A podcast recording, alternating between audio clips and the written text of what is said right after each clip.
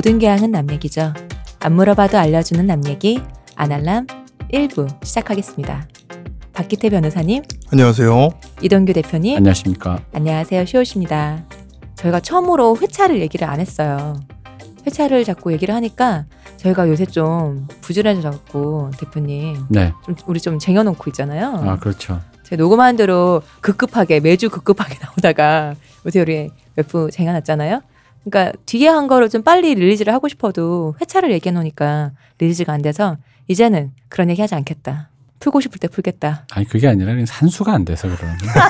아니거든요. 저 지금 아. 저몇 회지 알거든요. 산수가 안 돼서 그런 거예요. 제가 백- 똑띠 기억하거든요. 150이 넘어가니까 아, 1, 2, 뭐 이게 이렇게 애매하고 아날람의 역사가 길고 길어지고 뭐 네. 이렇게 역사가 쌓이다 네. 보니까 1560인치래 네. 이러면서. 우리도 연호를 하나 만들어야겠다. 금금 금금 38차 뭐 이런 거 있잖아. 연호를 하나 만들어야겠다. 아, 괜찮다 그거. 어, 어. 연호를 해서 어, 금금의 변 이런 거 하는 어. 거예요. 그러니까 금금지변이 일어난 그 해에 이러면서. 저희 우리 홍 작가님을 이제 맨 처음으로 놓고 네, 홍 작가님 특유의 그 어떤 그 뭔가 생각은 안 나지만 네, 뭔가 더티한 홍 작가 우리 앞에 굉장히 더티했지 않습니까? 그쵸. 지금 방송 듣고 앞에 그 홍 작가님의 방송을 듣는 분들은 음. 충격을 받는다. 모두가 조금씩 다 다르긴 한데요. 홍 작가님이 지금 진짜 사람 된 게 그때는 손짓으로 이상한 것도 진짜 많이 했어요. 아. 그냥 그거 좀 하지 말라고. 왜냐면 그 소리 다 들어가는데 그걸 막 하고 앉았는 거야, 막. 그래갖고 홍 작가가 혼 많이 났어요. 지금 지금도 잘 못하지만 그때는 정말 못하는 게 있었어. 마이크 위치를 못 찾아요. 어. 마이크가 자기 앞에 있는데 말하다가 반대로 말. 말하다가 보면 어. 점점점 마이크를 저 멀리 3년째 하는데 아직도 그런다. 그래도 홍 작가가 내가 그래도 대단하다고 느낀 게 하나 있습니다. 뭐야. 홍 작가가 1회 녹음할 때 모든 말에 이게 들어갔어요. 맞아요. 어. 근데 이걸 다 걷어냈는데 어. 다 걷어 좀 짜증이 나가지고 이걸 하면 안 된다. 어. 신경을 써 이걸 이걸 다른 데 가서 방송을 하든 뭘 하든 앞으로 뭘 하든 간에 이런 건 하면 안 된다라고 했는데 그러니까 신경을 써 쓰면서 자각을 하면서 말을 해라라고 했는데 그 다음 바로 일주일 만에 없어졌어. 어. 어. 그거는 정말 대단해. 그런 게 되는. 사람이었구나. 처음 음, 알았네요. 몇년 역시 만에. 대선 진리의 힘. 아, 음. 그때는 대선 진리 할 때 아닌데. 그때는 광야 광야를 떠돌 때인데 그딴 소리 할 때 아닌데. 아직 어, 그랬군요. 음, 보리수 그 얘기 하셨던 건 기억나요. 음 보리수 밑에서 난교할 때 본인 얘기도 많이 왼손과 하시고. 오른손과 함께 난교할 때. 아니 저기 왜냐면 그때 그 방송에 그 많은 것이 삭제되긴 했지만 음. 홍 작가가 왠지 자기의 그 어떤 그 어떤 지난 경험과 예. 자기의 취향에 대해서 되게 많이 얘기했어요. 그렇게 마이크가 켜져 있으면 얘기하고 싶어가지고 음, 맞아. 음, 이제는 말할 수 있다. 그렇지 이젠 말할 수 있지 어. 이젠 그런 얘기 안 하니까 음. 음. 근데 지나고 나 생각해 보니까 왜 그렇게 마이크 켜져 있는데 말하고 싶어 했을까 거짓말이었던 건가 수액 있잖아 수액 이제는 말할 수 있다. 거짓말이었던 것 같다. 수액인 것 같아 어. 아, 저 아날람 맨 처음 들었던 게 그거였거든요. 그 뭐요? 웹슨 흑채 뿌렸다가 아, 그 뭐 샤워를 네, 했는데 맞아요. 뭐, 뭐 예. 이렇게 뭐 네, 국물이 까만 흘렀네. 국물이 까만 국물. 흘렀네. 그 얘기. 깜짝 놀라고 막그 음. 얘기를 처음으로 아날람 듣고 아 이런 방송이구나 이미지를 확 그걸로 아 이제 이미지를 잡았었죠? 조금 연령대를 낮추려고 해요. 왜냐면 제가 요즘에 고민이 있거든요. 뭔데요? 그 유튜브가 우리가 드디어 광고가 붙었지 않습니까? 아. 아. 짜잔. 짜잔 아, 박수. 물론 0.01달러 이렇게 이렇게 막 올라가고 있습니다. 근데 이제 어쨌든 그거랑 상관없이 뭐에 고민했냐면 이제 이 유튜브가 어떤 컨텐츠냐 흔히 말하는 몇세 이상의 어떤 민감한 음, 민감한 뭐 무슨 이슈를 담고 있느냐 막 이런 거. 근데 생각해보면 우리가 되게 민감한 이슈를 많이 다뤘어요. 음. 그러다 보니까 광고가 붙은 게 있고 안 붙은 게 있는 거예요. 어. 그러니까 안 붙은 거는 검토 요청을 할 수가 있더라고요. 아. 그러니까 제대로 좀 더 잘 들어보고 판단을 해달라고 검토 요청. 그 중에 이제 뭐 검토 요청했더니 어떤 건 다시 붙고 어떤 건 생각보다 괜찮다 붙고 안 붙고 이렇게 있는데 그렇게 보다 보니까 방송에서 난교 이런 말 하면 안 돼. 음. 건전하게 그렇네. 하는 거야. 오늘 듣고 또 있어요? 하셨네요. 네, 삐 처리하면 되죠. 듣고 있어요, 여러분. 텔레토비 여러분. 이런 거 있잖아. 그때 텔레토피 그 어린이 있잖아요. 음, 해 뜨는 음. 걔가 지금 나이가 몇 살인 줄 알아요? 아니 근데 그 얘기 하더라고요. 되게 잘 나가시던 분들이 요즘에 노딱이라 그래요. 네. 노란 딱지라 그래서 음. 되게 약간 자극적인 거 엄청 많았잖아요. 막 이상한 네네. 거 먹고 막 캡사이신 아, 마시고. 네, 음. 유튜브에 그것도 요즘에 한창 유행했던 게 그 트랜스젠더 분들 네. 모셔가지고 그 사람들하고 약간 막 음, 맞아요. 연애 같은 거 약간 뭐 하는 진한 얘기하는 무결 거 그런 같은 거. 거아 그런 뽀뽀하고 막 아 그래요? 그런 게 되게 인기였는데 그런 거 하시던 분들 지금 계정 다 날라갔더라고요. 어. 한 달에 무슨 뭐 뭐 억 단위로 버셨던 분들이라고 하는데 음, 그분들 뭐 노란 딱지가 붙는데요. 그 약간 음, 유해 영상이라고. 경고처럼 이렇게. 음. 그러면은 그 수익이 안 집계가 안 된대요. 그거는 음. 뭐 몇만 명이 봐도 수익 집계가 안 된대요. 그래서 막 새로 계정 파고 그러시더라고요. 음. 그래서 저희도 이렇게 약간 뭐 예를 들면 지금 홍콩을 지지합니다 이런 말 하면 안 될 것 같더라고. 음. 이제 그러면 안 돼. 안 돼요. 어 이제 그런 거는 이제 해서는 안 돼. 황금 방패가 막 나. 아니, 민감한 거니까 그런 걸 이제 해서는 안 돼. 우리는 이제 좀 좀 보수적으로 방송을 네. 해야 될 때가 됐다. 그래서 네. 사실 이 컨텐츠가 그래서 지금 솔직히 날릴까 지금 고민이다. 술이 웬 말이냐 이거지. 컨텐츠가 이게 술이 웬 말이냐 술 이게 이게 이게 안 돼 이게 아 벌써 이거는 19금이겠네요. 그죠. 그렇네요. 술로 본 역사, 음. 술로 본 문화사 뭐 이런 걸로 술 이게 웬 말인가. 아, 음. 분명히 내 장담인데 이거 올라가면 바로 붙지 않아요. 아 검토 요청도 해야 돼. 되나요? 아 술이 그 술이 아닙니다. 이게 뭐 좀 이렇게 인문학적으로 음. 역사 이런 얘기입니다라고 음. 약간 이렇게 요청을 해야 될 그러면 거예요. 올릴 때 그 제목 자체를 술의 인문학 이런 식으로 올리면 네 그렇게 해야 되겠네요. 술 특집 이러지 말고요. 어, 어, 음. 술 특집 말고 술의 인문학. 취미 술 있잖아요. 엄청 이 자체가 불온하잖아요. 제목이 취미인데 아, 술이야. 보통 어른 사람들이 생각하는 여기서 제가 말하는 보수적인 가치관 속에서의 취미라 네네네. 하면 술 화투 이런 건 안 되잖아요. 알코올 올리기냐? 그- 그렇잖아. 취미가 저 취미는 화투 얘기도 뭐, 좀 하고 뭐 싶은데. 악기 뭐 어? 연주 아니면 뭐 수집 감상 이런 쪽이잖아요. 예, 예. 흔히 말한 이 세계에서 보편적으로. 음. 그렇죠. 음, 그래서 독서와 제가 음악 감상. 우리의 지금 주제가 굉장히 고민이 많다. 아, 음, 뭐 일단 그렇습니다. 하고 본다. 그렇죠. 구글 뭐, 사랑합니다. 유튜브 네. 만세. 아, 사랑합니다. 네, 일단 하고 봅니다. 저희는 네. 일단. 저희 거를 그렇게 이제 뭐 너무 난도질하지 말아주시고 그 제목을 잘 지어야 돼요. 네네네. 어, 저는 반려된 것 중에서 조금 아 했던 것도 있어요. 그 음. 저희 소녀의 심리학 했던 것도 반려됐더라고요. 왜요? 그게 그러니까요. 게 없는. 근데 근데 소년의 심리학은 되게 괜찮았어요. 어 근데 왜 소녀? 그러니까 그래서 아마 이 소녀라는 컨텐츠 그 제목 자체의 아. 문제인가 싶어요. 대체 소녀로 뭘 검색합니까, 여러분? 어? 너님들 때문 아니냐? 그거는 그 회사와 같은 자회사인 구글에 가서 음. 성인 인증하시고 소녀를 검색해 보시면 알아요. 아 그래요? 될 일이 아니구만. 음. 나도 예전에 옛날 편집하던 시절에 고등학생 이미지가 필요해서 고등학생인데 고등만 치면 나오잖아요. 그래서 네. 고등 딱 쭉 검색했더니 고등학생 이미지긴 이미지인데 아, 어, 보낸 건 나오지 않죠? 이, 이미, 이 이미지가 아닌데 어. 너무 짧은데. 그러하다. 어 그렇습니다. 어, 어쨌든 사설이 길었습니다. 네, 네. 어 저 지금 검색을 해봤는데 깜짝 놀랐습니다. 그렇습니다. 소녀 검색하면 바로 네. 사용자 또 성인 인증. 음, 한글로 검색하는 거랑 같은 단어로 영어로 검색하는 건 또 다르더라고요. 그럼요. 네, 길거리랑 street는 다른 검색 결과가 나온다고 제가 아. 들었어요. 아 그럼에도 불구하고 우리는 술 얘기를 2주째 하고 있다라는 네. 거죠. 저는 술을 잘 안 먹는데서.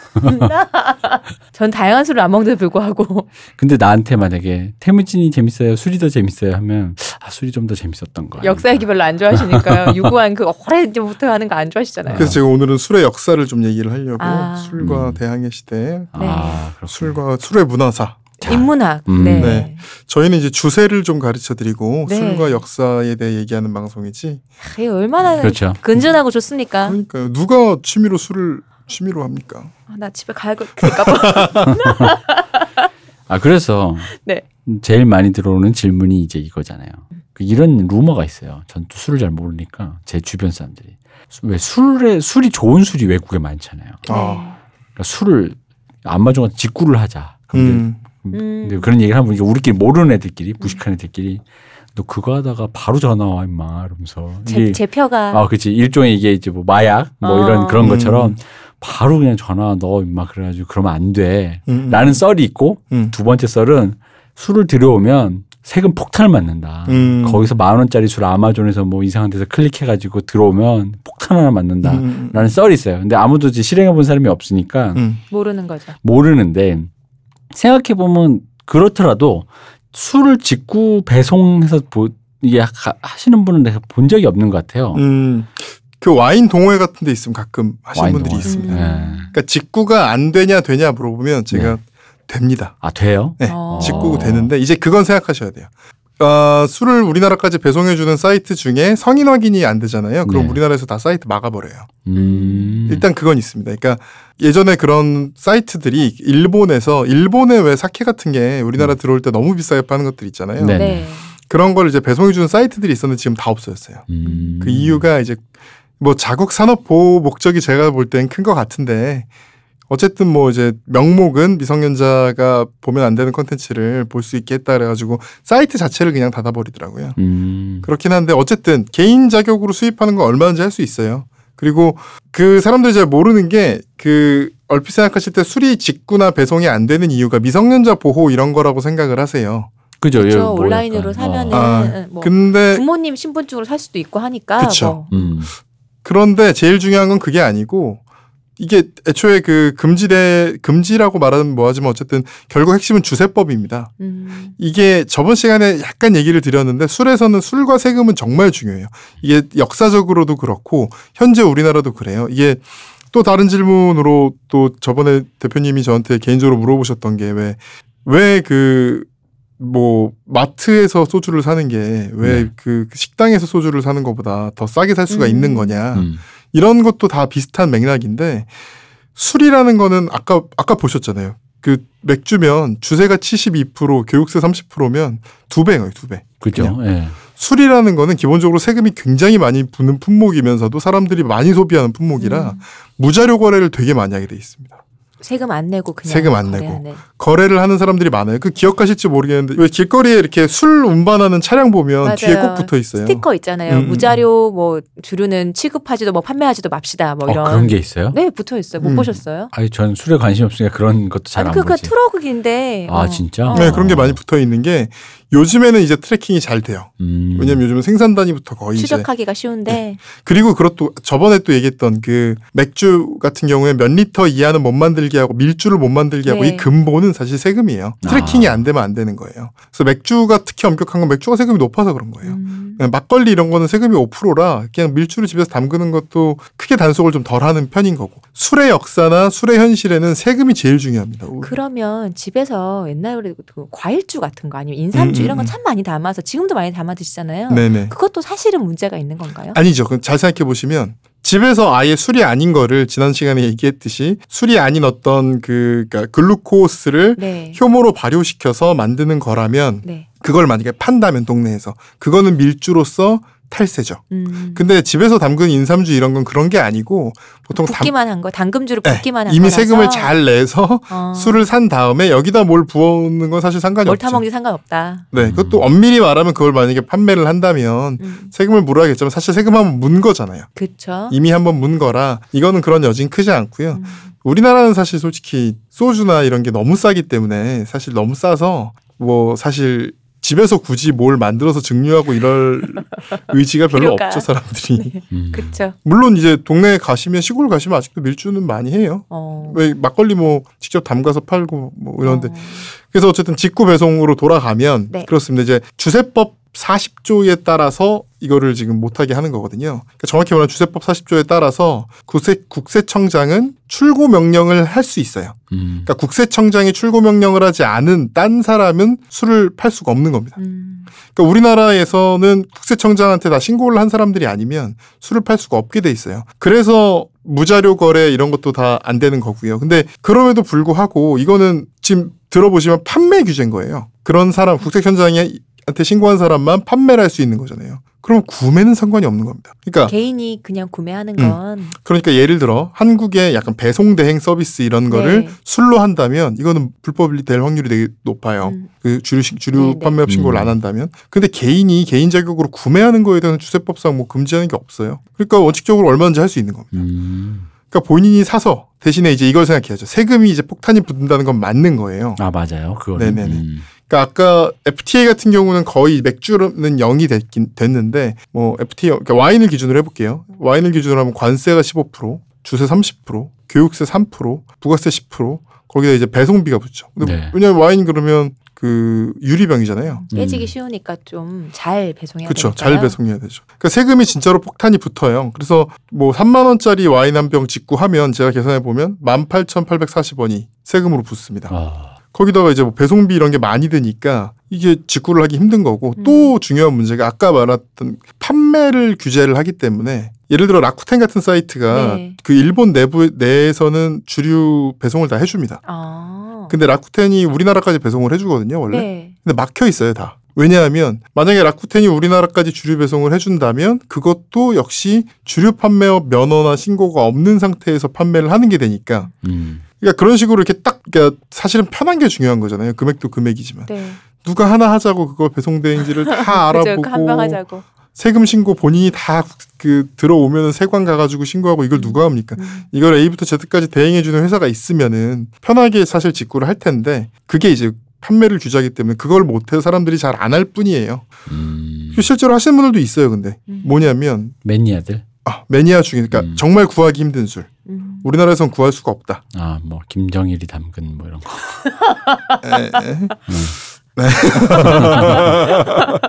그러니까 뭐 뭐 몇 년산 뭐 몇 년 빈티지의 무슨 와인 우리나라는 수입하는 데가 음. 없다라든가 혹은 너무 많이 부쳐 먹는 것들이 있어요. 제가 좋아하는 술 중에서도 몇 개 있는데 수입업자가 그냥 어차피 이거는 살 사람들만 사는 거다. 그러니까 특히 이제 저 칵테일 만들고 이런데 꼭 필요한 술들 중에 그런 것들이 좀 있어요. 음. 앙, 앙고스트라 비터 뭐 이런 것들이 있는데 미국 가격에 뭐 한 다섯 배 이렇게 팔아요. 음. 근데 그거는 꼭 필요한데 뭐 사먹는 사람만 사먹는 거예요. 이렇게 대체제가 없으니까 너무 비싸게 팔아먹는 거예요. 그러니까 그런 거 이제 뭐 하기 저 저도 사실 그 앙구스트라 비터를 그 산 적이 있거든요. 음. 직구를 한 적이 있어요. 그러니까 그런 식으로 차라리 그게 더 싸게 먹히니까 그런 귀찮아도 아, 그뭐 일본 위스키, 음. 일본 위스키가 사실 그렇게 비싸지 않은데 일본에서는 우리나라에서 되게 많이 붙이고 뭐 그런 것들 이제 음. 그런 거 같은 경우에는 직구를 하는 경우도 있습니다. 그리고 또 하나 말씀드려야 될 게 예외적으로 한국에서도 전통주는 배송이 가능합니다. 아, 그래요? 네. 어 그게 근데 원래는 그 전통주 배송이 가능하게 된 지는 좀 됐어요. 음. 근데 이제 지정한 사업자만 가능해서 예전에는 우체국 쇼핑만 됐거든요. 그것도 거의 한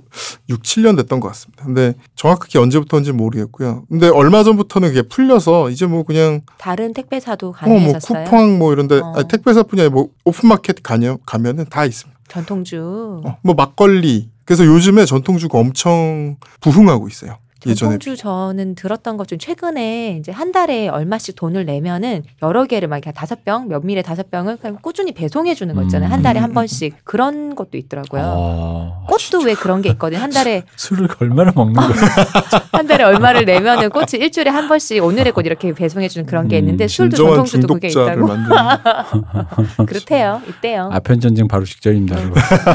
이게 위리스가 아주 뭐 양이 많고 이런 건 아닌데 이제 요모 요모 먹어볼 수 있게 음. 저 그래서 선물로도 되게 좋아요. 저는 그러게요. 궁금한 게 또 있습니다. 음. 그러면 또 이참에 그 외에 치킨집에서 네. 네. 맥주를 배달시킬 아때 맞아 생맥주. 배달 해주잖아요. 근데 이게 거기 가서 먹는 거는 허가가 났겠지만. 이 배달해서 술까지 배달되는 거 이거 법에 뭐 저촉되는 게 있어요? 여러분 옛날 기억하실지 모르겠지만 왠지 야매 같아서. 그 왜 갈색 통 같은 네 데다가 맞아요. 맞아요. 네, 이게 생맥주 담아가지고 팔잖아요. 네. 네. 근데 잘 생각해 보시면 그 갈색 통 시대가 그렇게 오래 안 되지 됐어요. 않았어요. 예전에 생수통에다가 담아줬어요.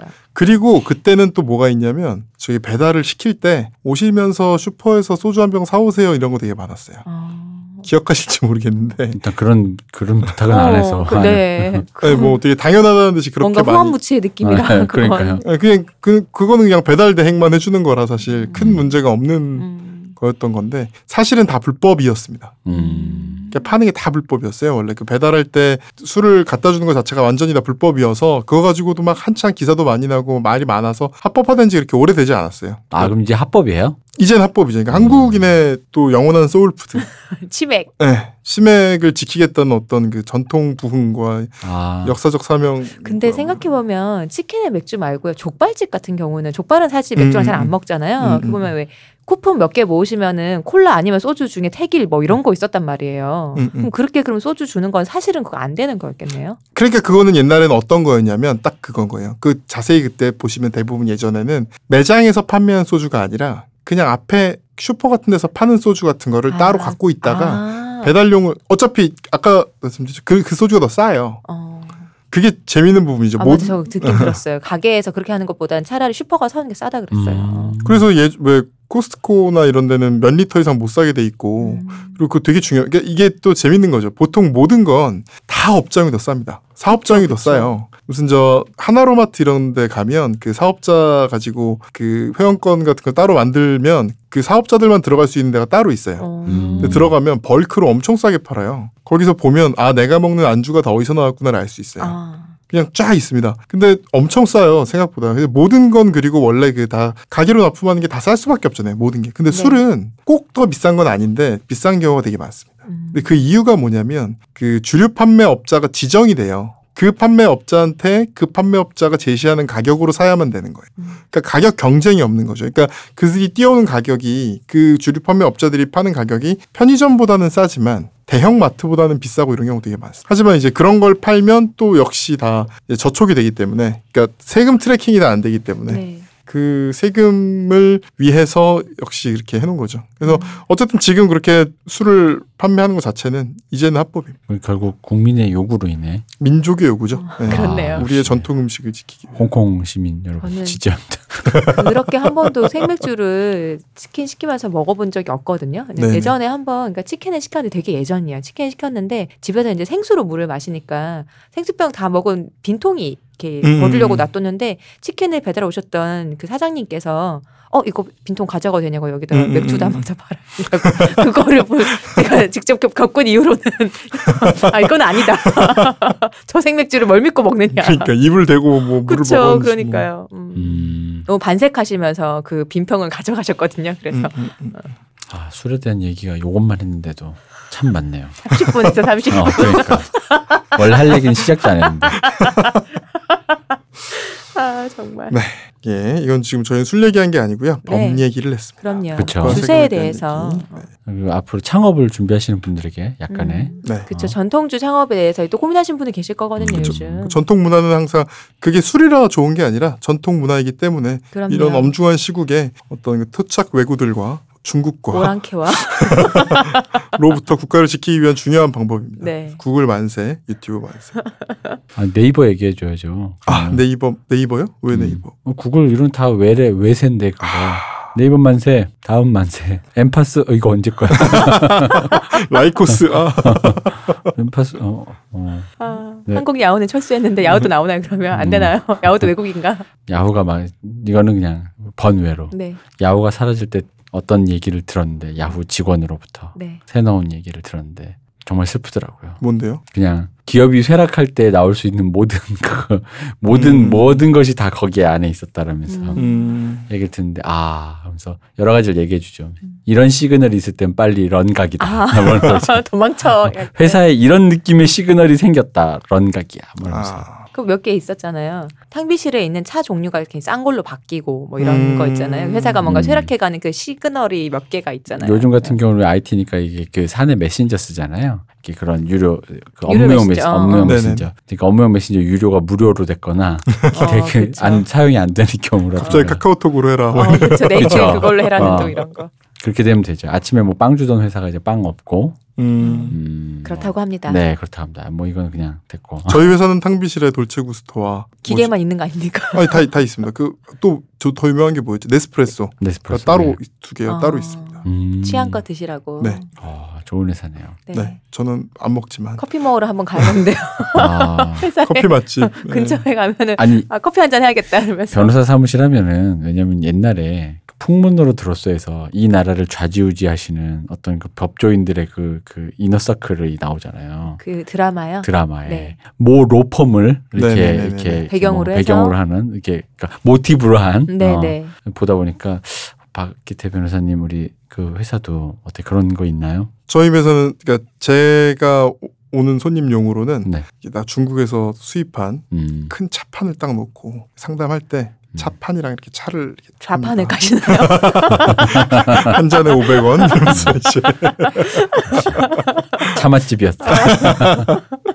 판매를 겸하고 있어요. 음. 그렇군요. 지난 시간에 얘기했던 거에서 이제 네. 곡물주 얘기부터 한번 네, 좋습니다. 해볼까요? 지난 시간에 말씀드렸던 게 이제 인간이 술을 만들려면 그러니까 수- 술이라는 것은 효모가 포도당을 먹고 싼 것이고 근데 알코올이 네, 네, 알코올이라는 것은 네. 그러니까 술을 인간이 만들려면 일단 포도당을 만들어야 되는데 포도당을 만들 방법이 별로 없어서 일단 과실주가 나왔고 뭐 꿀 같은 걸로도 네. 술을 만들었고 그 다음으로 침으로 만들기도 했고 음. 또 엿기름을 이용하기도 했다고 말씀드렸습니다. 네, 네, 네. 엿기름이 싹이 난 몰트라 그러죠. 그죠. 그러니까 메가 메가라 그러죠. 싹이 난 보리. 네, 싹이 난 보리. 근데 이제 그렇습니다. 이게 엿기름을 사용한 방식은 좋긴 좋았는데 이게 문제가 한 가지 있어요. 엿기름이라 그래도 이게 전체가 다 포도당이 되는 게 아니라 포도당 비율이 일정 이상이 되는 거예요. 음. 그래서 이 엿기름으로 발효를 하면 아무리 높아도 도를 넘기가 되게 힘듭니다. 거의 도수- 불가능. 도수를 말씀하시는 네, 거죠. 도수가. 그러니까 100, 그러니까 100리터 중에 10리터가 알코올이 되기가 되게 힘들어요. 음. 그래서 맥주 우리 보면 대부분 도수가 뭐 5도, 6도 이렇잖아요. 그렇죠. 이게 물을 타서 그런 것도 있죠 요즘에는 근데 원래 만들어지는 게 그 정도로밖에 안 만들어지는 거예요 근데 사람들은 사실 이게 알코올이 제일 중요한 건 보존성이라고 말씀드렸잖아요 그럼 네. 알코올 비율이 높으면 높을수록 보존이 잘 되는 것인데 와인 같은 경우는 만들면 12도 13도까지 나옵니다 이건 뭐냐면 효모가 효모가 일정 이상 이 되면 또 재밌는 게 효모가 자기가 알코올을 싸잖아요 근데 알코올이 많으면 효모가 활동을 중단해요. 어 그래요? 예, 그러니까 똥을 많이 싸다가 똥밭. 아 그러네. 그럴 수 있지. 거기 구르다 보니 근데 어. 더 재밌는 건 사실 효모가 좀 취합니다. 음. 아, 네. 자기가 만들어 놓은 알코올에 네, 그래서 도수가 높아질수록 똥독이 오른다. 그래서 에탄올 비율보다 메탄올도 좀 많이 나오기 시작하고 어. 그- 음. 그것도 있지만 기본적으로 활동을 중단해요. 그래서 웬- 뭐 포도당을 아예 100% 포도당을 가지고 만든다고 하더라도 12도를 넘어가면 효모가 중, 중- 중단되기 때문에 실신. 효모 따라 좀 다르지만 12도에서 15도. 그게 우리 보면 청주나 와인이 한 12도에서 15도 정도. 네. 음. 최고 15도 정도. 그거보다 높은 거는 포트와인이라고 이렇게 따로 뭐 술을 더 하는 거고요. 음. 근데 그런 게 아니면 12도, 15도인 게 효모가 그 도수가 너무 이제 활동을 중단하기 때문이에요. 그래서 어쨌든 근데 4도, 5도밖에 안 나는 거는 너무 낮은 거예요. 네. 그래서 문제가 있고 그 또 중요한 건 엿기름 만드는 것도 보리를 제대로 생산하는 데가 아니면 좀 쉽지 않고 음. 그러니까 이런 것 때문에 이 어떤 동아시아 문화권 특히 네. 이런 데서는 곡식으로 술을 만들었어요. 이게 어 누룩이라는 걸 보통 사용을 해요. 이 누룩이라는 게 뭐 밀, 콩 이런 거에 이제 특정 곰팡이를 번식을 시키는 건데 두 가지 곰팡이 여기 같이 들어 있습니다. 그러니까 누룩 곰팡이 뭐라고 해서 일반적인 전분을 그 포도당으로 만들어 주는 종류의 곰팡이 그리고 여기 효모도 같이 들어 있어요. 음. 그런 걸 이렇게 뭉쳐서 집집마다 이게 내려오는 누룩균과 내려오는 효모균이 다 따로 있어요. 그래서 누룩을 만들어서 이거를 밥 밥이나 일반 뭐 일반 주로 쌀을 많이 썼죠. 쌀, 찹쌀, 밀 이런 거에 넣어서 술을 만, 빚는 거예요. 이거를 이렇게 그냥 쌀로 이렇게 누룩을 넣어서 만들면 막걸리가 됩니다. 음. 그리고 이 막걸리를 가만히 놔두면 아래 맨 아래는 이제 찌꺼기가 가라앉고요. 네. 점점 점점 맨 위는 맑은 물이 딱 뜨게 돼 그쵸. 있습니다. 내비두면 이 위에 왜 막걸리를 그냥 뭐 슈퍼에서 사 있을 때도 위는 좀 맑게 되고 네. 아, 이렇게 흔들어 먹잖아요. 네. 그 윗부분만 잘 떠내면 이걸 청주라고 합니다. 음. 그래서 막걸리를 탁주라 그러죠. 탁하다 네. 그래서 그 윗부분은 맑을 청자에서 청주라고 합니다. 일본에서 이건 사케. 음, 음. 라고 하고요. 이게 우리는 뭐 사케 뭐 우리나라 뭐 청하 이 정도밖에 모르지만 원래 우리 조상들이 먹었던 술, 뭐 수호지, 삼국지에 나오는 영웅들이 먹었던 술 이런 게 다 청주 종류예요. 음. 아, 이 청주 종류가 어떻게 보면 이 동아시아 문화권을 지배했던 술이고 가장 많이 발달됐던 술이기도 합니다. 이 증류주가 이제 나오기 전까지는 그렇습니다. 그래서 뭐 무슨 노지심이 뭐 술독을 뭐 뭐 한 독을 먹었다느니 무슨 뭐 저 그 뭐 성룡이 취권하면서 막 동이를 막 다 마시고 음. 이러는 게 음. 그게 뭐 40도 50도짜리 술을 그렇게 먹는 게 아니고 아, 당시에는 또 이제 15도까지도 나오기 힘들었죠. 또 기술의 도수가 한계가 약하니까 일단 많이 먹고 본다. 그러니까 뭐 11도 뭐 이런 술이에요. 사실 따지고 보면. 그러니까 그래도 많이 먹는 거지만 그쵸. 우리가 생각하는 것만큼 많이 먹는 건 아니고. 어. 그 옛날 사람들이 그뭐 이렇게 수- 주모 이러면서 그 술병 그냥 벌컥벌컥 먹는 게 음, 음. 그게 그러니까 그게 우리가 생각하는 어이쿠 이게 막 소주 한 한 병 원샷 이런 기분이 아니군요. 그렇죠. 이게 훨씬 음. 좀, 좀 특히 이제 또 나라마다 특징이 있는데 우리나라 술은 전체적으로 되게 달았대요. 음. 단맛이 좀 많. 우리나라 현 지금 전통주도 그 바- 이런 증류하지 않은 발효주들은 되게 단맛 나는 게 많아요. 그래서 옛날에는 우리는 쌀, 찹쌀 이런 거로 만들어서 단맛이 많이 났다 그러고 우리나라도 사실 술 문화가 굉장히 발달한 나라예요. 네. 원래 예전에 차례라 그러면 차를 올리는 예인데 우리나라는 술 올리잖아요. 그니까요. 네, 지난 시간에도 말씀드렸지만 네. 그리고 뭐 음식도 다 안주로 올리고 그렇게 발달을 했고 우리나라도 지역마다 뭐 집집마다 술 문화가 많이 발달을 했었는데 그 아무래도 우리가 그렇게 곡식 생산량이 그렇게 대단히 좋은 나라는 또 아니다 보니 음. 중간 중간에 많이 금지를 시켰죠. 뭐 영조 때는 네. 영조 내내 이제 금지를 시켜서 뭐 이제 신하들이 꽐라가 돼서 나타나가지고 이게 풀어주십시오 그랬다 맞고 막 그랬다는 기록들이 있죠. 그래서 근데 이제 결정적인 건 일제 시대 때 한 번 다 없어지고요. 음. 한 절반 이상이 일제 시대 때 없어지는데 일제 시대도 전체 다 없어졌다기보다는 일제 시대 말기 한 4, 5년 네. 태평양 전쟁 수행하면서 국가가 총동원 상태가 되면서 이때는 아니 지금 쌀도 없어서 다 굶고 있는데 무슨 군량미가 없는데 네. 음. 네, 술을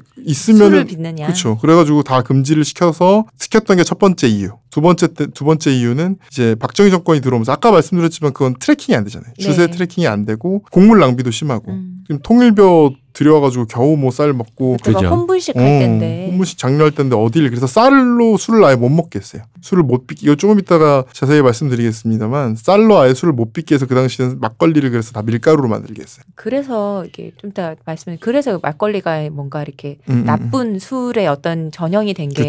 그것 때문이라고. 흔히 뭐 카바이트 막걸리 이런 말 하고 그러죠. 네. 사카린 사카린은 지금도 많이 들어갑니다. 그래요? 음. 네네.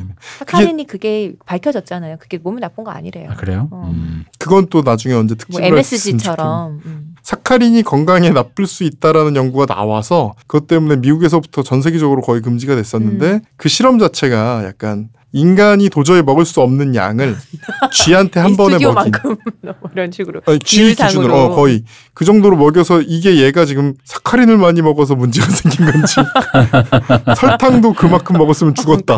뭐 이런 밥도 그만큼 먹으면 안 될 것 같은데. 그래서 또 후속 연구들이 되게 많이 나오면서 네, 사카린이 오히려 안전하다는 얘기도 많이 나와요. 그럼 궁금한 게 어쨌든 이 얘기는 에미야 된장이 뭐 올해는 잘 됐구나 이런 것처럼 집집마다 어떤 술 빚는 그 어떤 다- 곰팡이의 어떤 종류랄까 그 맛이 따로 달랐, 있었죠. 달랐겠네요. 네네. 근데 이제 그런 게 그럼 이제 대부분 우리 전형적이지만 뭐든지 전통이 단절됐겠죠. 네네네. 그러면 예전에 왜 백종원 씨가 음, 음. 지금 그렇게 지금 애착을 갖고 그 하는 네. 청년 사업가 중에 그 골목 식당에서 막, 막걸리 하시는 분. 음. 근데 그분이 했던 얘기 중에 그것 때문에 하여간 흘러났던 얘기가 우리나라 막걸리의 그 뭐죠 누룩인가? 네네네. 뭐그 곰팡이? 뭐 네네. 그게 다 일본 거라면서요. 입국이라고 합니다. 네. 그러니까 아예 우리 그때 말살시켜 놓으니까 아예 우리 누르고는 안 남아 있어 갖고. 음. 그리고 또 경제적인 이유가 큰 거예요. 그런 식으로 밀가루 막걸리만 만들 수가 있는 상황이었는데 일본산 입국을 그러니까 누룩을 아예 말려놓은 거예요. 네네. 누룩을 아예 말려놓은 건데 일본산 입국을 사면 굉장히 싼 겁니다. 음. 우리는 그렇게 산업화가 되질 않았었는데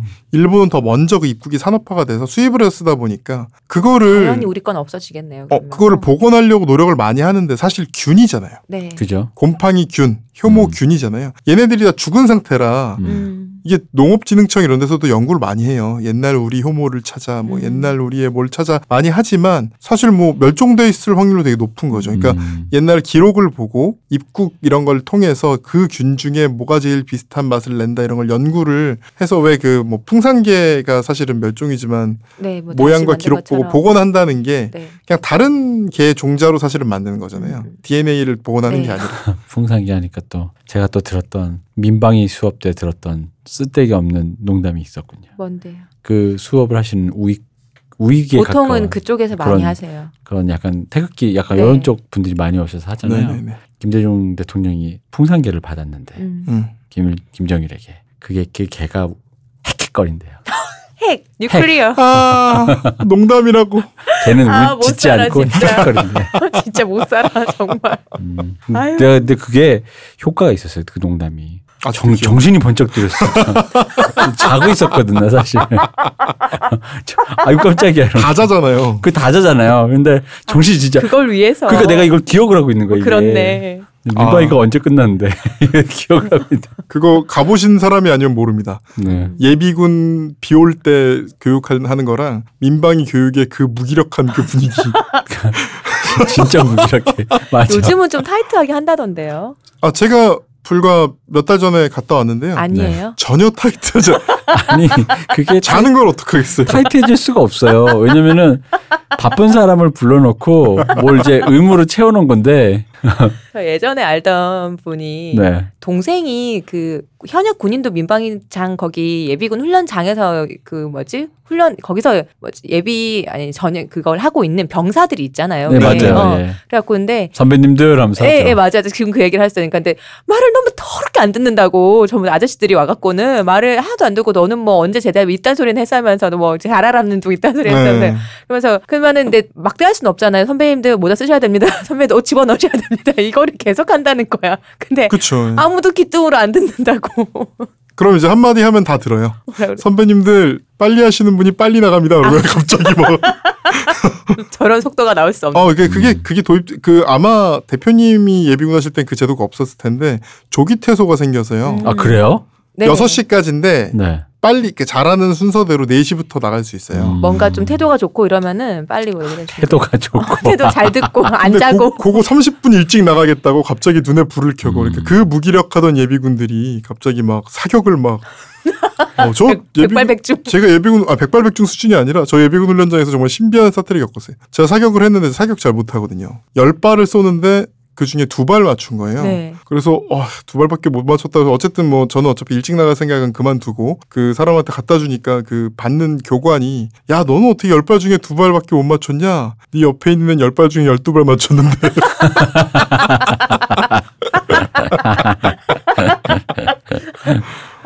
열두 발 맞췄더라고요. 어. 네, 총알이 열 개인데. 한국의 지금 전시 준비 체제 이대로 괜찮은가? 우리 군비 이거 이대로 괜찮은가?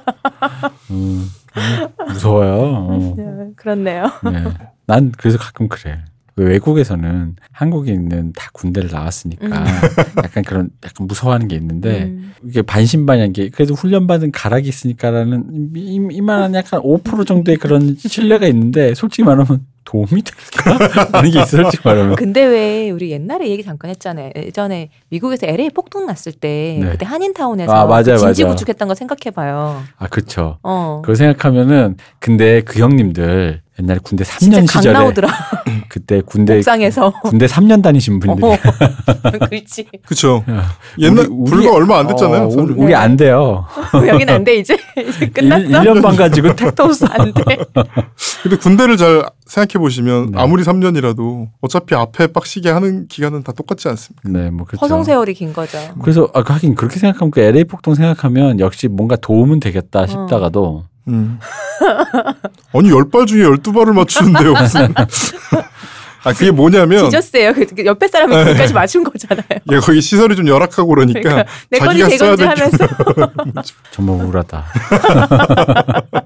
하긴 나도 우울한 걸 치면 저 진짜 우울한 그 훈련병일 때 네. 원래 타겟이 뭘 탁 맞으면 이렇게 뒤로 제껴지잖아요. 아, 네. 자동으로. 네네네. 그래서 그걸 점수 합산이 되는 음. auto 네네네. 시스템인데 백사로 밭. 제가 들어갔을 때 태풍이 불어서 그게 고장이 난 거예요. 그래서 어떻게 하냐 했더니 손으로 하라. 그래서 타겟 밑에 홈이 있는데 거기 네. 숨어 있었어요. 근데 머리 위로 총알 지나가는데 진짜 무서워. 그 외에 서부 영화 보면 그 소리 있죠. 총소리 중에 팡팡 파다 팡 그 소리가 진짜 나더라니까. 그게 되고 나와 이러면 나와서 뛰어가가지고 분필로 세는 거야 이렇게 몇, 몇 발이 뚫었지 했는지 야, 하나 둘 셋 넷 다섯 여섯 일곱 해고 뭐 137번 일곱 개 이렇게 하고 이제 넘어가 이런 네네. 식이었거든요. 너무 한국 군대 내가 내가 막 막 막가파 한국 군대 중에 거의 탑을 달릴 만한 에피소드 지금. 진짜. 진짜로 그 뒤에 숨어 있는데 와. 정말 그럼 일- 이쪽을 향해 총을 쏜다라는 그, 그 압박감 있잖아요.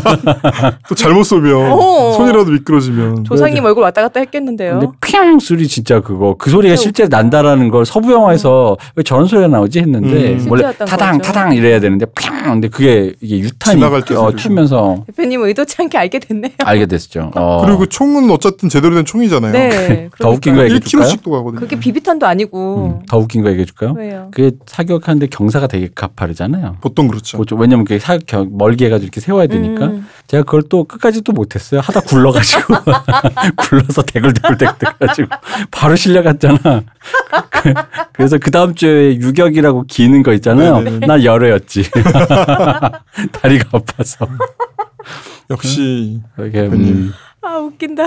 아 정말 아, 네. 갑자기 잠깐 또 잠깐 아, 한국 잠깐 군대 이대로 괜찮은가 저희 잠깐 또 고민 좀 해봤어요. 좋습니다. 네. 문재인 대통령이 해병대를 하기 때문에 전시 특공대 체계 나오셨기 아 때문에. 특공대 나오셨기 때문에 특전사? 아, 특전사, 특전사죠. 맞아, 맞아. 아, 맞아, 맞아. 특전사. 문재인 대통령이 특전사 나오시기 때문에 아시겠지만 이게 와우를 해보신 분은 다 아십니다. 대장이 누구냐에 따라 아, 그건 그래. 아. 부대 질이 갑자기 바뀌어요. 같은 사람이어도.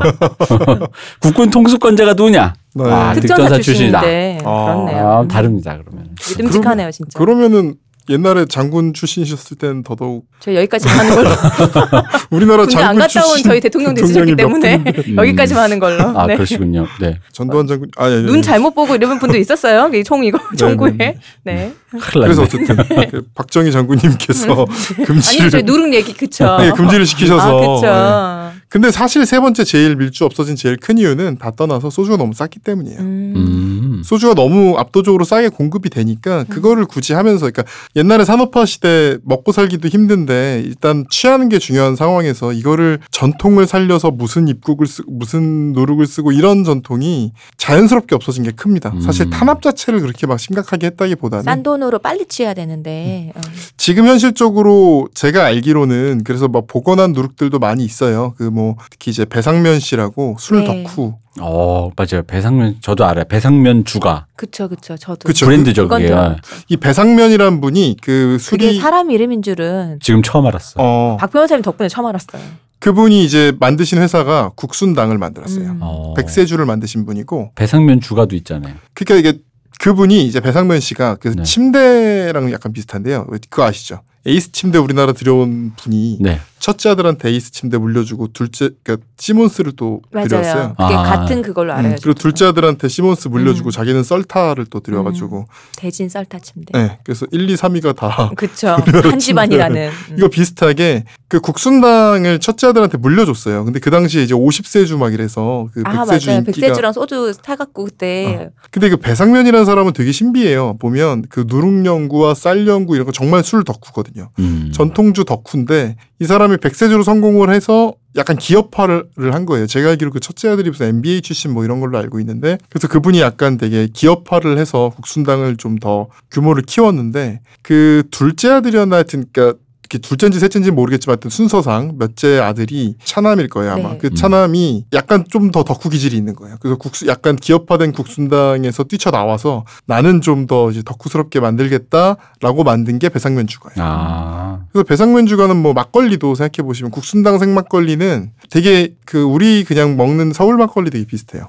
반면에 음. 느린마을 막걸리는 되게 다르잖아요. 음. 그 집에 또 따님도 장녀이신 그죠. 분도 그분이- 배혜정 씨도 그렇게 배혜정 말씀해 누룩도가. 주셨잖아요. 네. 그분이 만든 막걸리는 사실 그 호랑이 막걸리라고 팔긴 하는데 그것도 맛있지만 부자라고 있습니다. 음. 부자 막걸리라고 있는데 정말 맛있습니다. 음. 이거는 뭐 근데 인터넷에 판매를 요즘에 이런 거 많이 하지만 느린마을 막걸리 이런 거 다 살 수 있거든요. 요즘 인터넷에서. 음. 근데 이 배혜정 씨 거는 백화점 이런 데서 막 한 병이 2만 원, 3만 원에 사야 되고 그렇습니다. 음. 고급화 전략. 음. 그리고 이제 배상면 주가는 약간 덕후 전략 더하기 요즘엔 이제 동네마다 양조장 만들고 있거든요. 느린마을 양조장. 아, 네. 응. 거기서 사실 다 만들어요. 왜냐하면 느린마을 막걸리 만들고 그 위에 있는 것만 뜨면 또 느린마을 청주가 되는 거고 음. 그런 식으로 이제 하고 있고 국순당은 이제 아무래도 좀 큰 사업 중심으로. 그래서 뭐 국순당은 되게 기업화돼서 옛날에 혜태 런던 드라이진 기억나십니까? 네. 그 구- 군대에서 많이 게 군납으로 많이. 팔렸던 그 술이에요, 지금 캡틴 말씀하신 게? 큐 이런 술 나오던 시절에 아. 살던 음. 어쨌든 나름 어쨌든 뭐라도 해보겠다고 이렇게 진. 양주스럽게 만든 진이에요, 건가요? 진. 진. 어. 혜태에서 나온 진인데 이렇게 영국 군인이 그려져 있어요. 아.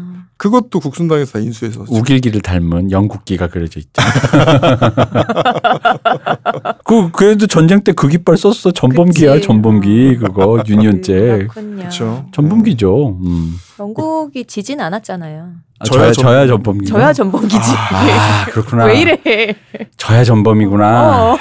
영국은 미국 독립전쟁에서 졌습니다. 그- 전범, 그 전- 전범. 전- 전쟁 범죄를 일으킨 근데 거니까. 전범이었는데 다음에 또 그쵸, 이겼으니까 그러니까 이제 세탁. 세탁됐죠. 아. 신분 세탁됐지. 그러면 일본도 결국 이기면 마지막에 이기면 음. 그럼 그때 가서 다시 보는 걸로. 네 아, 네. 그런 일은 없어야 합니다. 네, 네, 그럼요. 그렇죠. 그런 일은 네. 없어야고요. 아니 그냥 제가 우길기 요즘 찾으러 다니시는 분들이 많아 가지고 음. 거기도 있다 이런 힌트를 어, 그거다. 유니온잭도 그죠 방사형 이거 해가 뜨고 이거 음, 음, 음. 그거죠.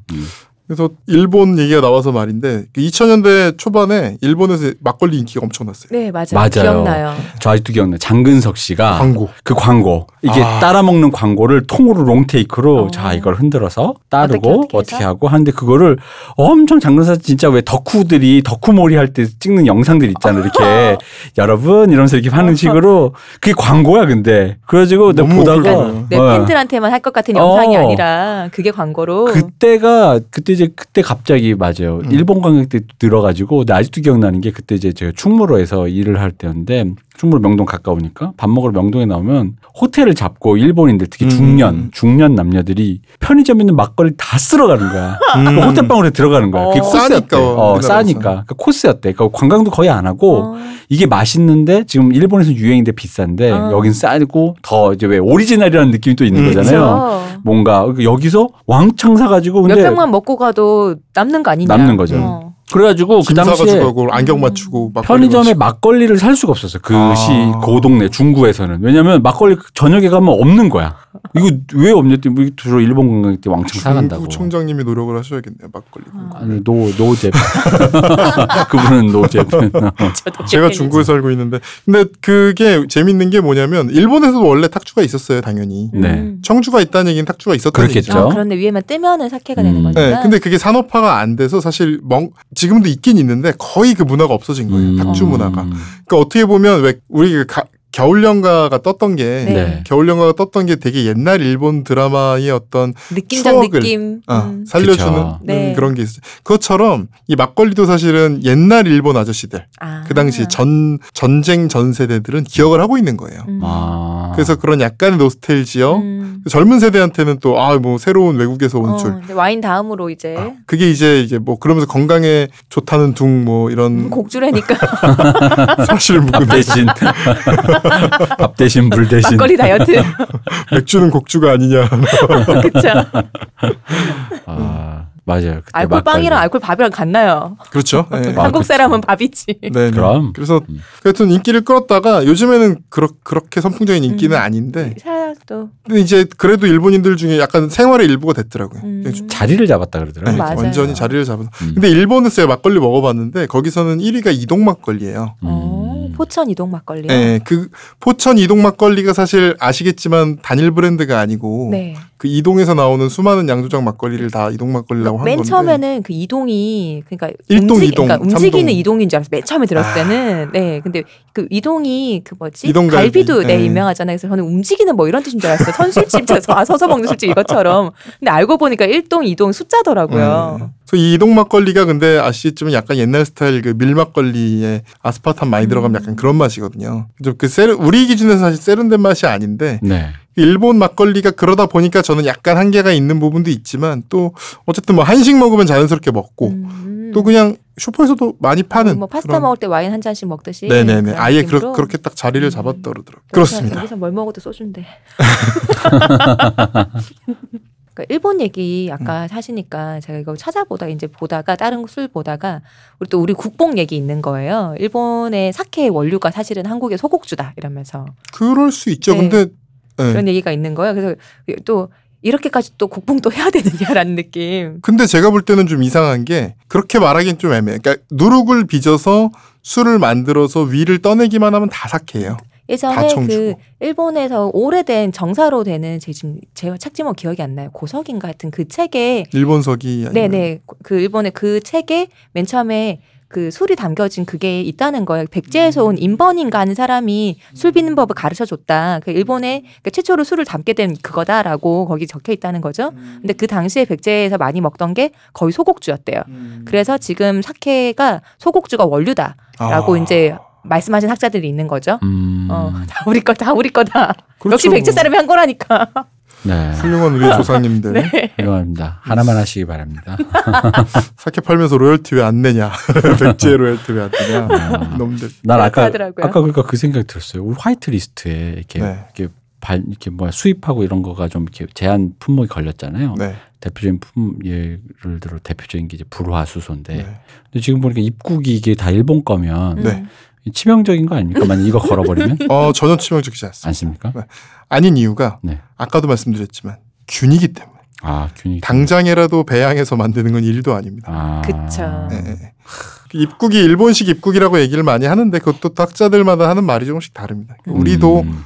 한국 일본의 역사에서 뭐가 한국 거고 뭐가 일본 거고 이렇게 말하기 되게 애매한 게딱 자르기가 사실 그쵸. 예, 너무 가까운 나라고 이게 너무 많이 왕래를 했던 나라거든요, 음. 사실. 그래서 서로 되게 문화가 섞인 게 많아요. 그 왜 전에 얘기하셨던 트로트 엔카 같은 것도 네. 트로트랑 엔카가 똑같은 것 같으면서 좀 다른 것 같기도 하면서 서로 영향을 미치면서 뭐 음. 이러면서 이제 또 각자 나라에서 되고. 다시 발달이 되니까 나라 색이 또 들어갈 그쵸. 거잖아요. 네. 그래서 그런 것들이 있어서 뭐 이렇게 딱, 딱 자르듯이 말하기는 좀 힘든 것 같습니다. 어쨌든 네. 어쨌든 일본 술의 원료는 역시 백제에서 왔다. 네, 그렇다고 합니다. 입으로 씹은 술이 아니다. 아, 예. 너의 이름은 되게 안 좋은 만화네. 부치카미 자켓 아니다. 아, 그러니까 그거는 이제 전통이 끊어져서 그 가슴 아파가지고 음. 거기에 대해서 이제 애니메이션으로 이제 전통을 이렇게 한번 음. 하려는 술이었던 거죠. 너의 그 이름은. 신사에서 모시는 신이 아마 백제 백제 네. 신일 거예요. 예. 술 술의 이름은 이 술의 이름은 진로다. 오늘 사키노 나마이와 그죠. 술 맛이 취- 취하고 그 여자한테 너의 이름은 주모. 주몽. 으아 이러면서 그러니까 주몽도 거기서 온. 방송이 우리가 이상해지고 있어. 술 안 먹었는데 술 먹고 방송하는 것 같아요. 그러니까 술 여러분 저희 것술안 먹었습니다. 네, 전혀 취한 것 같아. 우리 밥 먹었는데. 음, 밥 먹었는데. 아까 말씀드렸듯이 그 12도에서 15도를 넘기가 힘들다 그랬죠. 네. 네. 그러면은 역시 보존성이 좋긴 좋지만 그래도 어쨌든 상하는 거예요. 음. 그러니까 맞아 요. 우리 아까 막걸리 어. 상하는 거, 와인 상하는 거 생각해 보면. 맞아요, 네. 맞아요. 그리고 식초가 될 수도 있고 음. 네. 더 발효를 해서 그렇게 될 수가 있기 때문에 요거를 어떻게 할까 사람들이 연구를 했어요. 그러다가 증류주라는 기술을 만들었습니다. 이 증류주는 간단한데요. 물에 끓는 점은 100도거든요. 네. 네. 근데 에탄올에 끓는 점은 다 아실 거예요. 몰라요. 모릅니다. 옛날에 다 과학 시간에 배우셨을 텐데. 그게 언제적 옛날인데 이분이 지금 그래서 78.37도예요. 음. 그러면은 이론적으로 한 80도로 끓이면 에탄올은 증기가 돼서 날아가죠. 음. 근데 물은 안 끓는 겁니다. 음, 그러면 그 증기를 따로 모으는 거예요. 근데 네. 어떻게 모을까요, 증기를? 통에다 모읍니까? 뭐 흘러나오게 해야 되지 않을까? 이런 어떤 이렇게 이렇게 뭐야 이렇게 위에다 막아놓고 그게 조금씩 모여가지고 이게 그쵸. 쭈루루 흘러나오게. 위에 막아놓고 그 막아놓은 데를 약간 차갑게 하면. 음, 그죠. 다시 물이 되는 거예요. 음. 그러니까 이슬처럼 몽골몽골 맺히죠. 그죠. 그럼 개들이 맺히는 거를 잘 따라 먹으면 요게 이제 순수한 에탄올이 되겠죠. 음. 너무 어렵다 근데 그 다시 이렇게 맺히면 다시 밑으로 다시 떨어질 것 같은데 그렇죠. 그것만 따로 모으기가 또 그래서 이제 우리나라 같은 소주꼬리 그리고 이제 요즘 뭐 증류하는 여러 가지가 있어요. 그왜뭐 이렇게 위스키 공장 같은 데 가면 엄청 큰 그게 근데 역사가 막 한 400년 500년 이상 된 엄청 큰 무슨 뭐 황동으로 만든 음. 증류기 막 이런 것들이 있어요. 그러니까 이 증류라는 기술 자체가 그러니까 문헌상은 되게 옛날부터 있습니다. 근데 이걸 자유자재로 하고 서양에서도 자유자재로 쓰기 시작한 것은 십자군 전쟁 시기 정도부터라고 하는 거예요. 음. 십자군 왜 R이 들어가면 다 지난 시간 맨 처음에 말씀드렸는데 R이 들어가면 대부분 뭐 알케미스트, 알코올 화학. 이런 것처럼. 예. 그래서 그런 정밀한 증류 방법 자체가 십자군 그러니까 아랍에서 먼저 발전을 했어요. 음. 아랍에서 먼저 발전한 것이 그러니까 그 전부터 있긴 있었어요. 이 원리 자체를 뭐 모르진 않으니까 있긴 있었는데 이게 되게 상세해야 돼요. 왜냐하면 100, 물이 끓는 점이 100도라고 하지만 음식 해보시면 알겠지만 물 팔- 끓이면 80도 정도에서도 조금씩 증기가 아래부터 살짝 보글보글 하잖아요. 네. 왜냐면 그 액체 전체를 동일한 온도로 만들기가 되게 힘들어요. 아래는 약간 100도고 음. 중간은 60도고 뭐 이렇게 되는 음, 거예요. 네네. 그러다 보니까 일단 한 80도로만 가열을 해도 일단 물도 좀 나와요. 음. 그리고 여기서 제일 문제가 있는데 지난번 숙취 얘기할 때 했던 얘기인데요. 이 효모가 먹으면 에탄올만 싸는 게 아니라 메탄올도 싸요. 네. 그 비율은 조금 다르지만 메탄올도 싸기 때문에 이 메탄올은 또 근데 메탄올은 먹으면 취하지 않고 왜 저 말씀드렸지만 눈이 멀고 뭐 이렇게 된다 눈이 멀거나 그랬잖아요. 죽는다고. 이 메탄올도 같이 나오는 거예요. 음. 근데 메탄올에 끓는 점이 이제 이건 정확히 60몇 도거든요. 음. 그래서 왜 그 소주꼬리 저희 그뭐 안동 소주 이런 거 만들 때 보면 처음에 끓여요. 처음에 나오는 건다 네. 버립니다. 그걸 어. 초류라고 하는데 초류는 지금도 위스키도 마찬가지인데 초류와 후류는 버려요. 음. 그러니까 쭉 나누면 이렇게 증류 방법은 크게 두 가지가 있습니다. 이게 연속식 증류가 있고 단식 증류가 있는데 그냥 저희가 얘기한 지금 이 개념이 단식 증류예요. 그러니까 쭉 끓였을 때 초류 그러니까 한 60도 정도에 먼저 나온 애들을 버려요. 왜냐하면 음. 메탄올이 많을 테니까. 그 다음에 80 몇 도에서 맨 마지막에 나오는 애들은 물이 많겠죠. 온도가 더 높아졌으니까. 음. 그러니까 온도가 같아도 에탄올이 네네. 다 날아간 다음에 그쵸. 아랫부분에 있는 물이 또 끌어올라오고 올라올 그러니까 거니까. 후류든 물이 많아서 얘들을 버리고 음. 그 중류만 써요. 원래 위스키든 뭐든 다 똑같습니다. 그래서 그런 식으로 이- 이- 이러면 어떤 장점이 생기냐면 이거를 증류를 해보니까요. 한 구- 현재 기술로는 99도도 만들 수 있어요. 오. 어, 증류를 했잖아요. 이걸 또 증류하고 또 증류하고 이래요. 그래서 보시면 보드카 보면 여섯 번 증류 막 이런 거 써 있어요. 아, 아. 그게 그런 소리군요. 네. 그 증류를 많이 하면은 뭐 스피리터스라는 술은 99도까지도 만들 수 있고 우리나라 지금 소주를 만드는 주정이 그 연속식 증류라는 큰 어떤 탑 같은 데 공장에서 하는데 네. 98도 정도로 만들어요. 그게 불 붙이는 용도 외에 써도 되나요? 그게 아니, 사람이 먹을 먹는 수- 용도로 근데 괜찮나요? 스피리투스 먹긴 먹습니다. 어. 네, 먹긴 먹는데 뭐 어쨌든 이게 좋은 게 첫 번째는 그리고 두 번째는 메탄올을 많이 제거할 수 있는 거예요. 음, 여러 번 중요하니까요. 한 번만 증류해도 초류, 초류를 아, 버리면 버리니까. 음. 최소한 그냥 먹는 거에 비해서 메탄올이 음. 적을 거 아니에요. 음. 그러니까 메타, 그러니까 숙취가 적죠. 음. 왜 좋은 술이라 숙취가 적다. 이거 대표님이 예. 독주 좋다고 했던 그것처럼 음. 좋은 술도 그러니까 또 이런 것도 있습니다. 그러니까 좋은 술이라는 게 그러니까 좋은 술이라는 게 증류를 여러 번 해서 메탄올을 확실하게 제거해낸 술들이 있어요. 증류주 중에도 한 번만 증류한 술이 있고 여러 번 증류한 술이 있고 한 번 증류하는 가운데서 왜 그 위스키 같은 건 한 번만 증류해요. 그럼에도 불구하고 품질이 좋은 게 거의 좋은 위스키 같은 경우는 3분의 1 정도만 씁니다. 음. 초류를 확다 버리고 후류를 확다 버려서 중류를 한 진짜 3분의 1 정도만 써요. 뭐 그런 식으로 한 겁니다. 그러니까 어쨌든 그렇게 해서 이제 이런 장점이 생긴 거예요. 이 도수가 높아졌다는 말은 얘는 썩질 않아요. 그쵸. 보드카 우리 병이 있지 않습니까? 그러면 300년 전의 병 멀쩡합니다. 음. 그대로 먹을 수 있어요. 밀봉만 잘 돼 있으면. 이거 썩질 않으니까 이러니까 이제 역사가 변하는 거예요. 증류주 종류는 여, 여, 왜 웃으세요? 주정뱅이의 역사가 변한다는 느낌이라서. 이게 여러분 증류주가 그럼 뭔가 싶을 텐데 여러분 생각하시는 게 다 증류주 대부분 증류주예요. 그러니까 어 맥주 그러니까 호비 안 들어간 맥주 정확히 말하면 맥주는 아니죠 그러니까. 근데 호분에 안 들어간 건데 사실은 맥주랑 똑같은 거. 요거를 끓여서 증류해서 만드는 게 위스키. 음. 음. 그다음에 와인을 끓여서 만들면 브랜디라고 해요. 이 브랜디 중에 제일 유명한 게 꼬냑이죠. 꼬냑 지방에서 나오는 와인을 증류해서 만들면 꼬냑. 아, 그러니까 그게 와인을 증류해서 만든 게 꼬냑인 거예요? 그쵸. 아. 그래서 뭔가 무슨 향취가 더 나고 그랬구나. 한다는 게 꼬냑이 뭔가 네네네 그러니까 맞습니다. 얼핏 경 위스키에 비해서는 그 꼬냑이 훨씬 향취가 나고 그런 어, 풍미가 있다라고 했던 게 그래서 그렇군요. 그러니까 포도를 끓인 거예요 결국. 음. 음. 그러니까 그 꼬냑은 동네 이름이거든요. 네, 그 그쵸. 꼬냑 동네 옆에 또 아르마냑이라고 있어요. 음. 그래서 아르마냑, 꼬냑 두 개가 유명한데 사실 이거는 아까도 말씀 그 뭐 포도주라는 것 자체가 인류가 제일 쉽게 만들 수 있는 네. 술이기 때문에 포도 증류주는 전 세계에 다 있어요. 음. 이걸 통칭해서 브랜디라고 하는 겁니다. 그리고 우리나라에서 이제 청주를 한 것들이 이제 안동 소주 같은 우리나라식 소주, 그다음에 일본 소주도 보면 일본 소주에 보면 뭐 고구마 소주니 보리 소주니 아, 이런 네. 얘기 하거든요. 그게 그거야. 고구마로 만든 아 고구마로 만든 탁주나 청주를 증류하면 고구마 소주가 돼. 고량주 같은 경우 고량은 까올량 그러니까 홍가올량 그런 붉은 수수밭이거든요. 장혜모 아. 감독의 수- 그 홍가올량 수수를 고량이라 그래요. 음. 그래서 고량주 그러면 수수로 만든 술, 예. 그러니까 엄밀히 말하면 맞는 표현 아니죠. 그러니까 연태고량주 이러면 연태고량주가 연태고량주라고 하지만 그 사실 한자가 고량이 아니고 그거는 꾸냥 군 오래된 양조주란 뜻이에요. 그거는. 네. 맞아요. 네, 그 고량주가 아니고 연태고량주 그러면 이 안에는 고량 그러니까 수수도 있지만 음. 쌀, 밀 이런 것도 같이 들어가거든요. 아, 연태고량도 제가 한때 참 선호했죠. 어, 그 깔끔하고 좋더라고요. 깔끔하고. 좋죠. 예. 싸고 맞아요. 예, 그래서 그런 우리 흔히 고량주라고 하는 그 백주, 빠이주, 그 이제 빼 우리나라식 발음에서 빼갈이 된 건데 네. 이런 것들도 이제 다 결국은 증류주입니다. 왜 빼갈이라 그러는 거예요? 아까 말했던 빠이주를 빠이주. 네. 네. 빠이얼, 빠이 빠이얼, 얼, 그러니까 빠이 얼에서 왜 빼갈이 된 거야? 그 이제 빠이걸, 빠이걸, 빼갈 이렇게 들린 거예요. 그런가 봐요. 그런 거야? 어. 이- 나 점점 화- 화가 많아지는 것 같아. 참고로 제가 자주 가는 식당 중국 식당에는 백알이라고 써 있습니다. 아. 아니요, 그 잘못한 거죠. 그러니까 아, 저희 괜히 통칭. 아, 어, 소주, 맥주, 백알 판매. 백알이 아. 뭐예요? 이렇게 빼갈이라고. 아. 음. 짜장면 왠 틀린 것 같으니까 자장면 이렇게 쓰는 것처럼 옛날엔 자장면이 맞는 표기법이긴 했잖아요. 잠봉인가요? 짬뽕인가요?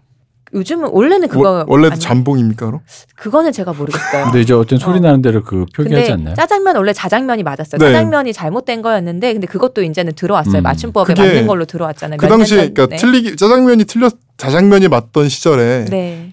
책 제목이 있었어요. 무슨 아나운서가 쓴 책이었는데 자장면이 맞아요. 짜, 짬뽕은요가 책 제목인 어. 거예요. 음. 근데 저 너무 궁금한 그 책을 사봐야 이제 그 짬뽕이냐 잠봉이냐 국어사전만 봐도 될 것을. 잠뽕이냐 짬뽕이냐 그러니까 그 자장면이 맞던 시절에 나온 노래가 그거예요. 어머니는 짜장면이 싫다고 해서 자장면이 맛있지. 맞춤법이 틀린 거 먹지 않는다 엄마는. 어, 엄마는 짜장면 따위는 안 먹는다. 수준 짜장면 떨어져서 싫다고 어. 하셨어. 본토 오리지널 자장면 먹는다. 음, 그 시대에 진짜 그래가지고 애들이 노래방에서 부르면서 야 이거 우리 어머니는 이거 자장면으로 불러야 되는 거 아니야? 뭐 바래 바라 이런 것처럼. 그렇죠. 네. 네 그렇습니다. 그래서 이런 술은 근데 낭비가 되게 심해요. 제가 이거 한번 만들어 보려고 한 적이 있어요. 음, 제가 막걸리를 사가지고 네. 요걸로 끓여서? 이제 어, 소주를 한번 만들어 보자 집에서 아, 이런 바보 같은 짓을 등짝 스매싱 당할래. 다행히 친구랑 같이 살때 네. 음. 둘이서 잉여력이 막 너무 넘치던 시절이 있었어요. 음. 그래서 사람이 살다 보면 그럴 때가 있어요. 근데 저 그렇죠. 결국 만들었거든요. 어, 결국 만들었는데 그래서 어떤 그 뉴클리어 뭐 이런 거 인간이 접근할 수 없는 어떤 것이 한강에 그래서 버리고 맛대가리가 더럽게 없었지만 아, 맛이 떠나서- 없어요? 왜냐하면 증류를 음. 제대로 된 증류기로 증류를 한 게 아니라 아. 음. 우리가 그, 그 당시에 이- 얘기하면 좀 너무 변태 같은데 제가 집에 사실 그 플라스크나 뭐 이런 알콜 램프 이런 게좀 네. 있어요. 그래서 그 실험관 옛날에 그런 저- 거는 변태 같지 않고요. 집에서 네. 이렇게 술을 굳이 만들어 먹는 게 변태 같아요.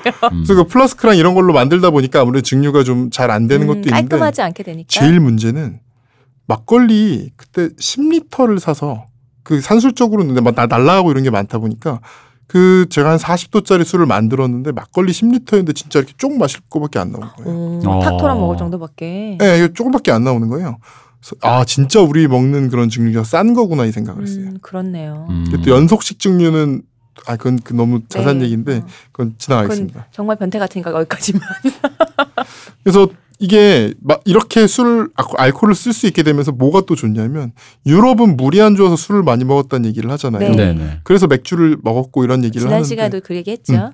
알코올이 생기니까 이제는 굳이 맥주를 만들 필요도 없이 그냥 강에서 물을 떠요. 음, 그다음에 알코올을 타요. 음, 그럼 먹을 수 있게 되는 거예요. 남녀노소 살균이 되잖아요. 어. 알코올이니까. 할머니도 손자도 어, 그렇죠. 이게 그래서 핵심이 이 알코올이 생기기 시작하면서부터 이 그러니까 증류주라는 게 생각하기 시작 역사가 바뀌는 게 새로운 주정뱅이 시대가 네, 그렇죠. 예전에는 항해를 항해를 나가면 대항해 시대 게임을 해보신 분들은 압니다. 대항해 시대 게임의 핵심은 제일 중요 초, 중요한 건데요. 음식과 물의 그 비율을 조절을 해야 되는 게 있거든요. 음, 근데 초보들은 이제 5대 5로 해요. 근데 아닙니다. 항상 물을 더 많이 해야 돼요. 7대 3이나 8대 2로 해야 돼요. 왜냐하면 음식은 조달하기가 의외로 쉬워요. 음. 음식은 뭐 저 물고기 잡아도 되고 하다못해 그쵸 물고기 응, 잡아도 낚시도 해도 되고 어 디 가서도 조달하기 쉬운데 어디 가면 물이 되게 안 좋은 경우도 많고 음, 바다에는 물이 그때는 진짜 물이 귀한 데가 많았으니까요. 그러면 항해를 하면 아무리 항해를 길게 해도 일주일 이상을 힘들어요. 음. 물이 썩으니까. 음, 음. 술로 하면 맥주 같은 경우 한 2주 갑니다. 2주 항해를 할 수 있게 되는 거예요. 근데 알콜 이 증류주가 기술이 발전하면서부터는 이론적으로는 한두 달 항해를 충분히 할 수 있게 된 거예요.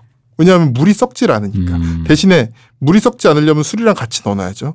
사람이 그걸 대신 먹어야 되는 거예요. 그래서 이제 옛날에 우리 이, 그래서 이제 대항해 시대가 열리는 거예요. 네. 뭐 마젤란, 우리 알렌 콜럼버스 네. 뭐몇 달씩 항해하고 이 얘기가 증류주가 없으면 불가능했습니다. 음. 아예 애초에 불가능했어요. 음. 정말 극단적으로는 뭐 해수 담수화 장치가 발견되는 20, 20세기 말이 돼야만 할 수 있었을지도 몰라요. 그러게요. 진짜로. 그 술이 발견돼서 사람들이 대항 항해를 할 수 있게 됐는데 문제는 간이 좋은 사람만 선호를 할수 있는 항상 그걸 매일 술을 먹어야 되는 거죠. 물 대신 술을 먹는 아. 거니까요. 그러면은 이게 저희 좀 시간이 좀 됐잖아요. 네네네. 그러면 새로운 주정뱅이 시대는 다음 시간에 얘기하는 걸로. 네, 대항해 시대 얘기는 다음 네. 시간에. 주정뱅이들의 이제 전과는 이제 차원이 다른 새로운 주정뱅이들의 시대가 열린 것은 이제 그렇죠. 그리고 제국주의, 대항해 시대, 제국주의, 산업혁명 이게 결국은 술이 없이는 다 불가능했던 겁니다. 음. 땅 위에서만 취할 소녀 이제 바다 위에서도 몇 달 동안 취해주마 그렇죠. 그런 때가 온 것이죠. 네네. 아, 오늘 얘기도 너무 잘 들었습니다. 아 이게 술이다 보니까 어. 아, 이게 술 먹고 방송하듯이 헛소리를 많이 하네. 오늘 오늘 우리나라 그 군비 문제에 대해서 제가 좀 음. 걱정을 해보고요. 네, 네. 아까도 얘기했지만 국군 통수권자가 그렇죠. 군필자면 특전사 출신이라서 어, 네. 군필자면. 정말 든든하네요, 진짜. 괜찮습니다. 어. 아, 오늘도 고생해주신 박기태 변호사님 예, 감사합니다. 감사합니다. 이동규 대표님 감사합니다. 감사합니다. 쉬우셨습니다.